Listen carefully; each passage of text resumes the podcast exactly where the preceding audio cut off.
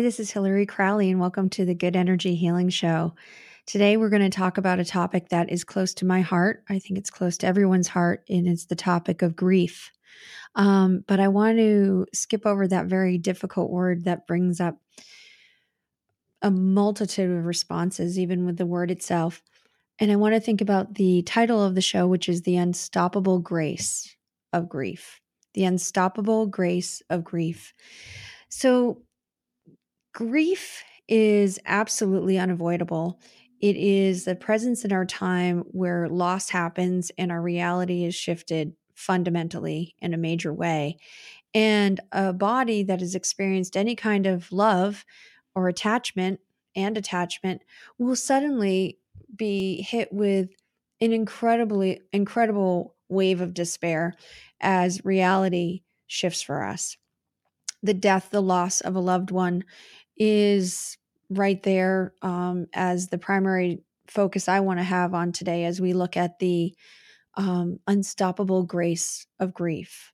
But I called um, today's show Unstoppable Grace of Grief because just as grief is unavoidable in our life, um, so is grace. It is unstoppable and it will it will come find you even if you even if you run away from it and it might find you in your time when you're not asking for it, but it might find you when you've given up. It might find you when you are saying, okay, I'm, I'm accepting that I will allow something greater than um, what I think I'm dealing with, which is the grace, the de- depression, the despair, to come sliding in and help. Um, I guess one of the most beautiful prayers for grace is just that one word help, a, a willingness to receive. So I, I just wanted to um, kind of bless this whole um, podcast today with the understanding that um, when I create these podcasts, the Good Energy Healing Show podcast, they're entirely unscripted, but they're not unprepared. Um, they've actually probably been preparing themselves for a couple of years at least. This one has been uh, knocking on my door for, mm, I think I could say easily 16 or 17 years. I remember um, when I was going through a period of time where I was feeling a lot of anxiety, and we all experience anxiety. When I experience it, it's it's just this overwhelming, foreboding sense of doom, even in the um, presence of a vacation. Um, I was up in the Franconia area and I remember I was waiting in the car on vacation. Um, my husband had gone in to rent a VCR. So there you give a little timestamp there. He'd walked in to rent a VCR. And I was just feeling like he knew which movie he was going to get, and I didn't need to come in. And I just was taking some quiet time listening to a radio show. And I ended up calling in on a radio show, and the radio show was all about grief. And I had become kind of interested in all the loss and how I'd been processing loss. Because if you live a life and you connect with people, um, people die. It's just how life goes. If you're part of a family, um, if you're part of generations in a family, when you're younger, older people will die, or there'll be tragedy and your peers will, die, will die or there'll be a loss um, at any stage of life. Um, and I was always acutely aware of grief. My mother used to talk to me about that, that I had this fascination with death. Um, and I came by it naturally because I come from a family of doctors. And I remember um, that there was never a callousness or a hardened heart around loss of a patient. Um, I would know that um, during a visit with a, my grandmother or grandfather or uncle, um, they would just quietly let us know um, that their hearts are heavy because uh, one of their patients had passed away. Uh, my godfather, who was a cousin of mine, um, he was an OBGYN. And I do remember um, many a visit where uh, if a child had passed um, or a woman had uh, lost her baby, um, he was uh, not snapping back to normal anytime soon. He said he's in he's grieving and he would allow for that space even in uh, the daily activity of uh, dealing with life coming in and life going out i was always honored um, by uh, the sharing of grief, and I and I think that's part of it. Like withholding grief and holding back on grief is actually missing out on an honor um, of somebody else's life, and I loved that aspect. I didn't know it at the time how much I loved it. I just it was just the way it was in our household, but as I move forward in my life and I look back and I see what I would say is sort of like ongoing compassion fatigue um, and just the intensity of the rapid pace of life.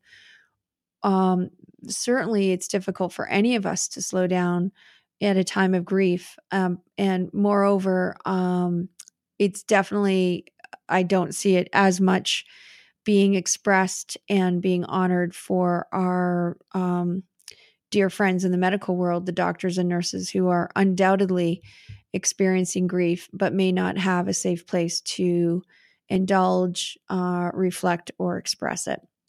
So, the unstoppable grace of grief is the river that flows uh, even when we don't have places to, we think we haven't made places to express our grief. I, I was reflecting on what exactly grace is, and um, I wanted to think about it as an influence in our life, an influence that may be divine or individual of origin, um, based on everything from your belief system to the circumstances. Um, so, where does grief, you know, where does grace come from? We know that grief co- comes from a loss, and grace comes from where? Um, it can come from the human heart. It can come from uh, the inside of us it can come from a stranger it can come from uh, a friend a family member and then it can seem like it's divine intervention i think actually i hadn't quite thought of that term in in a while but the divine intervention um, is grace saying let me help you out. Let me help you out let me show you that there's more than just where your heart is now. So it regenerates us, it sanctifies us, it inspires us, it strengthens us in a time when hope is not really self-evident and obstacles seem unsurmountable. And and when something you know comes in that represents love or kindness or mercy you know it, inter, it infer, interferes with our with our ongoing state of, of of grief and our ongoing state of despair i really want us to think for a minute about examples in our life where we have experienced grace. Take a minute and think about a time where grace came to you in an unexpected way. And did it feel like love? Did it feel like kindness? Did it feel like hope where there was no hope in that moment? Um, I imagine as we talk about grief, we could talk about grief in so many different directions. But as we talk about the grace of grief, which is what this podcast is about, I really want to explore the bravery and the courage that comes along with allowing ourselves to grieve. Recently in 2016, I was going through a major grief um, around the loss of my mom.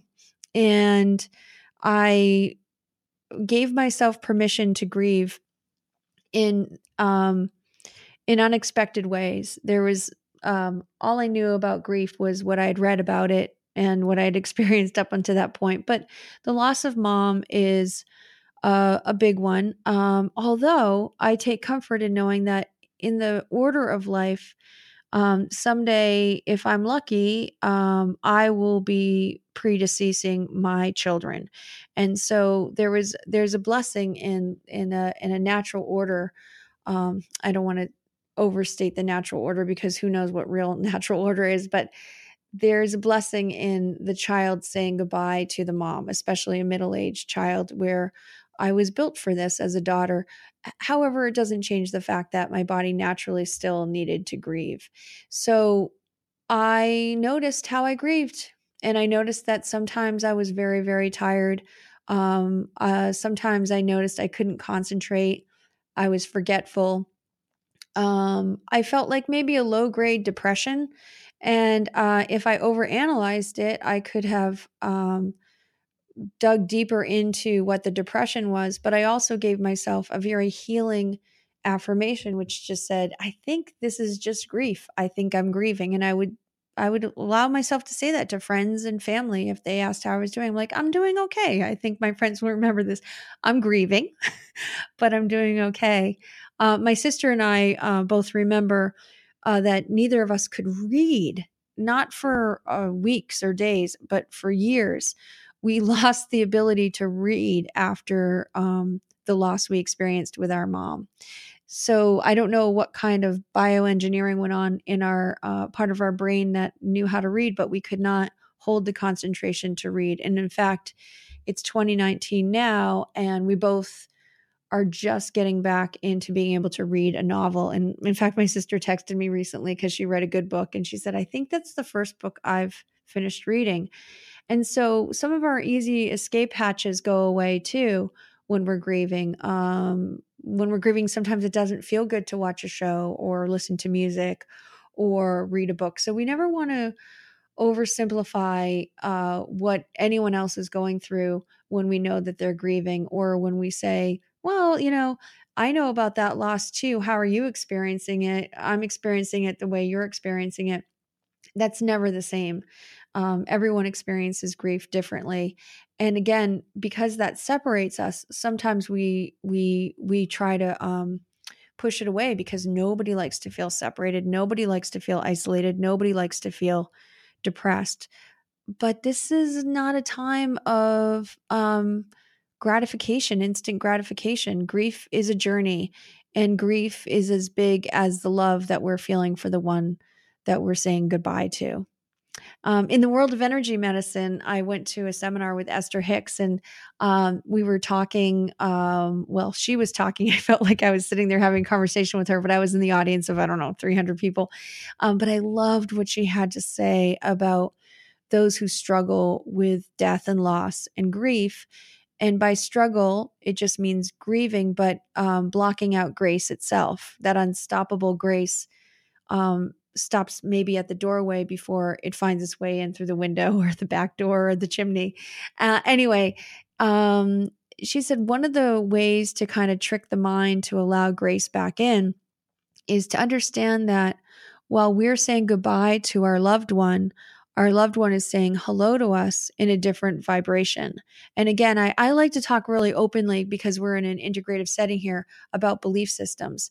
So, uh, in Esther Hicks' case, she may be talking about the survival of the soul, the survival of the person after their body dies.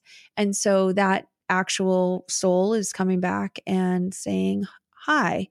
Um, I also know, and I know we've all experienced this how big um, we realize our love is for a person when they go away. It's a phenomenon that is undisputable.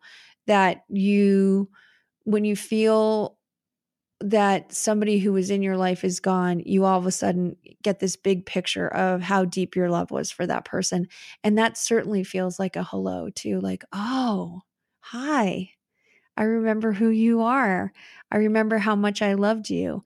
I remembered you beyond the caregiving or beyond the discord or beyond um, even just the sadness uh, of losing you. I can see you in your whole form. It's it's a it's an amazing phenomenon, and I would say that's grace itself and evidence of grace itself when we're when we're saying goodbye.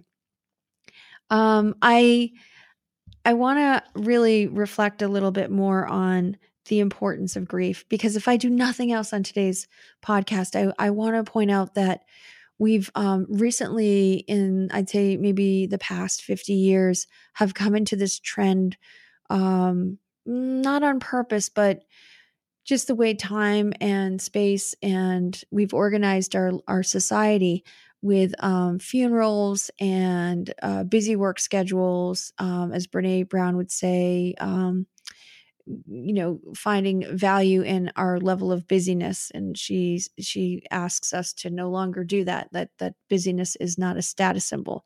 Um but it's convenient. It can be very it can be very convenient to be too busy to grieve and it can be very inconvenient to grieve and we have all sorts of ways ways of um, circumventing grief these days and i really want to give a real big vote into like allowing ourselves to grieve because grief comes with change and change as we know is a deep um, truth in life. And if we cooperate with the laws of change, then we're cooperating with our own healing body and our own uh, body's ability to to move through processes. In my last podcast, uh, a wave back, I talked about how when I meditate, I like to go through the issue. So, going, there's nothing more going through than grieving. And then I also spoke in another podcast about apoptosis, which is the falling away. And again, grief is the falling away of one state of reality where our loved one is with us to another state of reality where our loved one is not with us in the physical body any longer.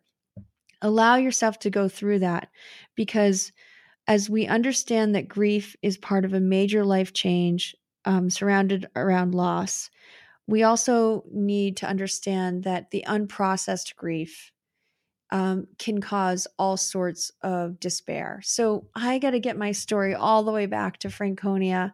And I was sitting in the parking lot, and um, my husband was in picking out a VCR tape, and the radio show was on and there were two experts talking about um, grief.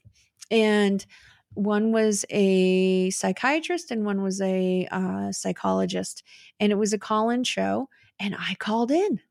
And i said i have noticed that my anxiety that i'm feeling that comes and goes ebbs and flows seems to be related to unresolved grief, unprocessed grief, grief that I didn't take time to work through and I put it to the side because I was too busy or I went back to school or I went back to work or um, my my child was too young to for me to be paying attention but I look up and I have this major loss that I haven't processed. And I said, Is there a possibility? And this was on a radio show. So imagine I'm hearing myself on the radio recorded later. Is there a possibility that unprocessed grief, unresolved grief, can turn up as anxiety. And um, faster than you could imagine, both of the hosts on the radio show said, Nope. They said, No, and they talk to each other for a second. Is that a thing you've ever heard of? No, I've never heard of that.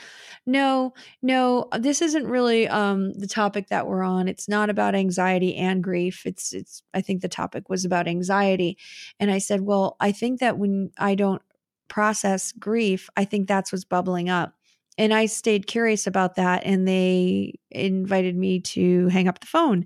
And so I remember thinking that was an awful quick no and I I've since then wanted to explore this um, further and further down the line.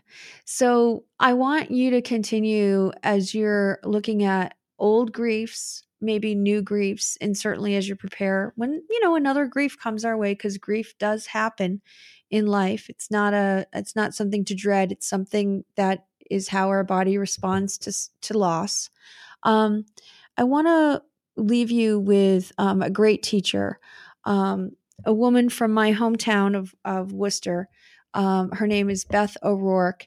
And she, I never met her personally. She was a um, two years younger than I was, but otherwise a peer. Um, we probably crossed paths together.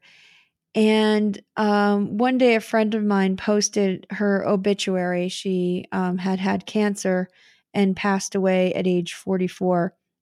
And this uh, particular grace that she found was in the writing of her own obituary. And um, I just want to read a little bit of it to you to understand from a great teacher, somebody who was experiencing the grief of her own life and where she brought us together.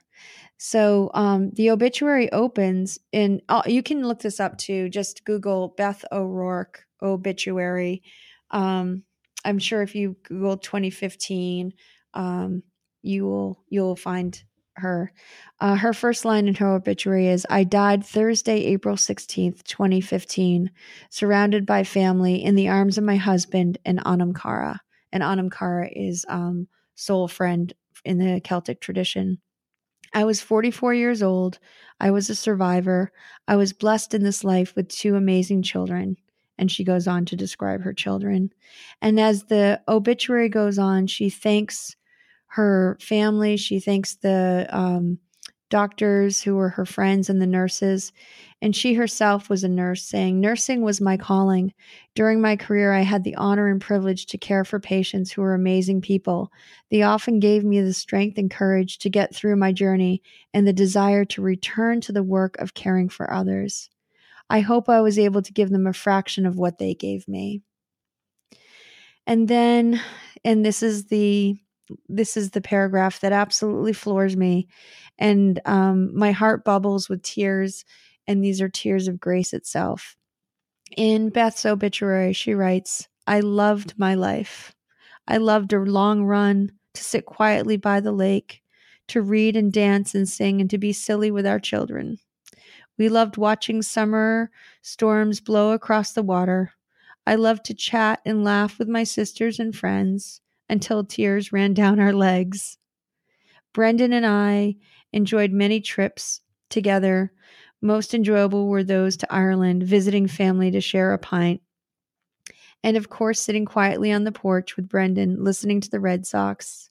I enjoyed working for a cause, among them the Pancreatic Cancer Alliance, whose member spirit and dedication amazed me.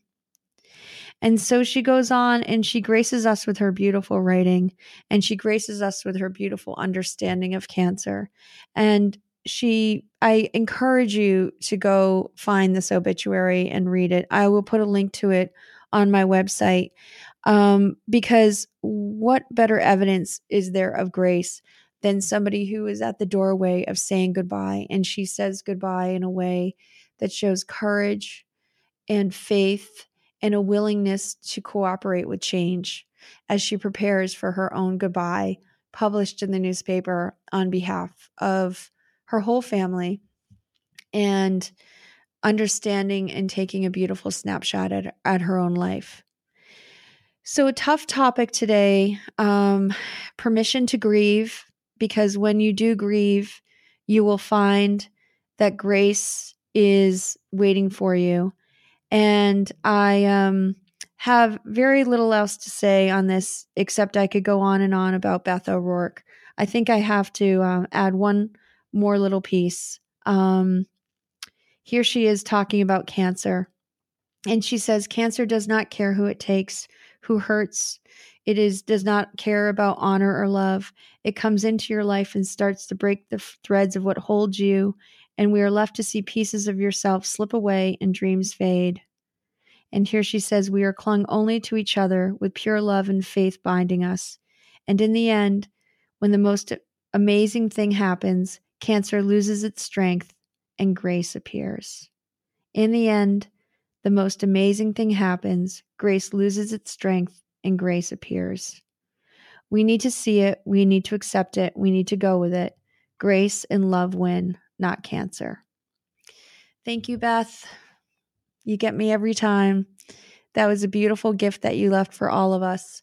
And um, I'm understanding that the unstoppable grace is sitting there right behind your grief. Allow the grief to flow. Do not be scared by sadness. It's part of the human experience, it's part of emotional intelligence. And it's part of the way that we show that we truly were attached to and loved someone. This is Hilary Crowley from the Good Energy Healing Show. Have a beautiful day and come back anytime. Um, I'm always thinking about you, getting ready for the next podcast. If you like this show, um, please hit like and subscribe, and we will see you the next time. Good Energy Healing Show. Go chase after that unstoppable grace. It's waiting for you too.